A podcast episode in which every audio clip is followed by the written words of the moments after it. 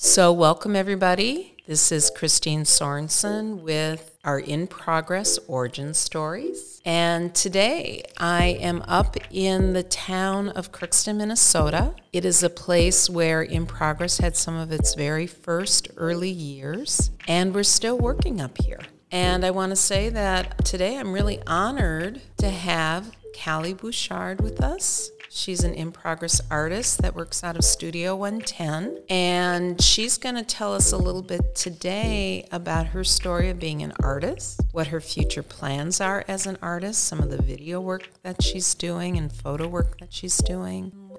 Hi, Callie. Can you introduce yourself to everybody? Hi, I'm Calixtra Bouchard. It's, I like to go by Callie for short. How old are you, Callie? I'm eight years old. And how long have you been making photos and video work? Probably for four years now. So you've been a practicing digital artist for half of your life. Mm-hmm. I want you to tell me a little bit about the artwork that you plan to work on this summer. What is your latest video going to be about? Well, I did want to do it about racism with my brother, but my brother can't be here. We're trying to get him back, but we can't. So that could be a story all on its own, couldn't it? Mm-hmm. About missing your brother and loving your brother and wanting him to be with you. Mm-hmm. And then you also wanted to do a video about racism. Can you tell me a little bit about your thoughts on that? I do want to do a, a movie about racism because it's happened a lot around here. And and you've seen it at your age and you know your mom has experienced it and your friends have experienced it. Why do you want to make this video? Why is it so important to you for you to make this video? Because racism is wrong. We shouldn't be doing that. You know the very first videos that were ever created here by In Progress? No, I actually don't know the first the first videos that In Progress has made.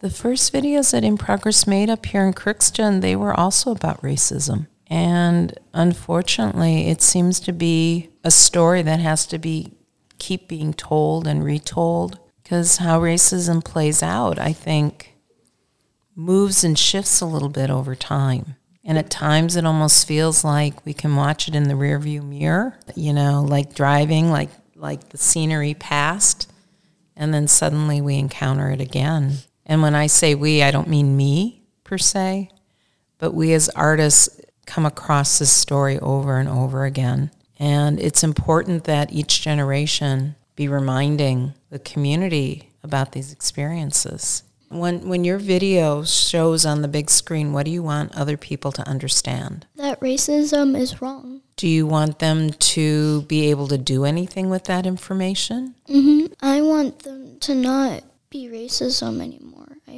Them just to let other people go, not judge them or anything. It's a powerful message. I look forward to seeing you make this video this summer. Callie, if you have advice to provide other in progress artists, other kids that might want to make videos or take photos and share their stories with others, what advice would you give them? Just go step by step by step, and then you can probably make the movie if you want. Still, you gotta know the steps first. Is it a lot of work? Kind of. Well, Callie, I want to thank you for sharing your story. This is August 1st, 2022.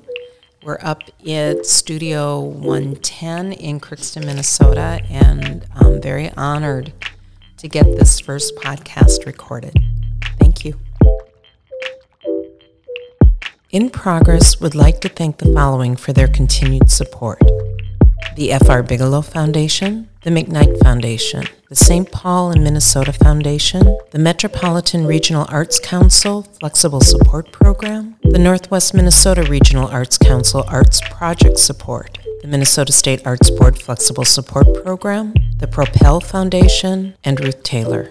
In Progress gratefully acknowledges that this activity is made possible in part by the voters of Minnesota through a grant from the Minnesota State Arts Board thanks to a legislative appropriation from the Arts and Cultural Heritage Fund.